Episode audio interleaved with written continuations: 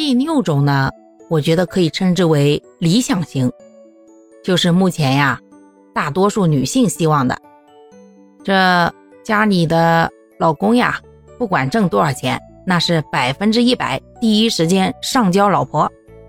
然后呢，看老婆的心情，心情好呢，多给个百八十的零花钱；心情不好呢，这一个月那点钱，估计连点烟钱都不够啊。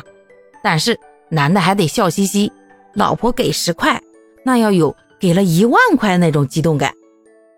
这就是我说的理想型，毕竟理想很丰满，那现实很骨感嘛。男同胞们或多或少各种各样的原因呢，确实会交钱。可是他们真的心甘情愿吗？他们真的一分钱都不想留在自己的手里吗？这谁有想法谁知道哈？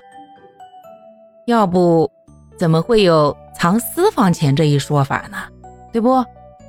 不过再想一想哈，这一天到晚为了那点儿私房钱，天天搁家跟老婆孩子斗智斗勇，哎，人生好像也活得蛮有趣味哈。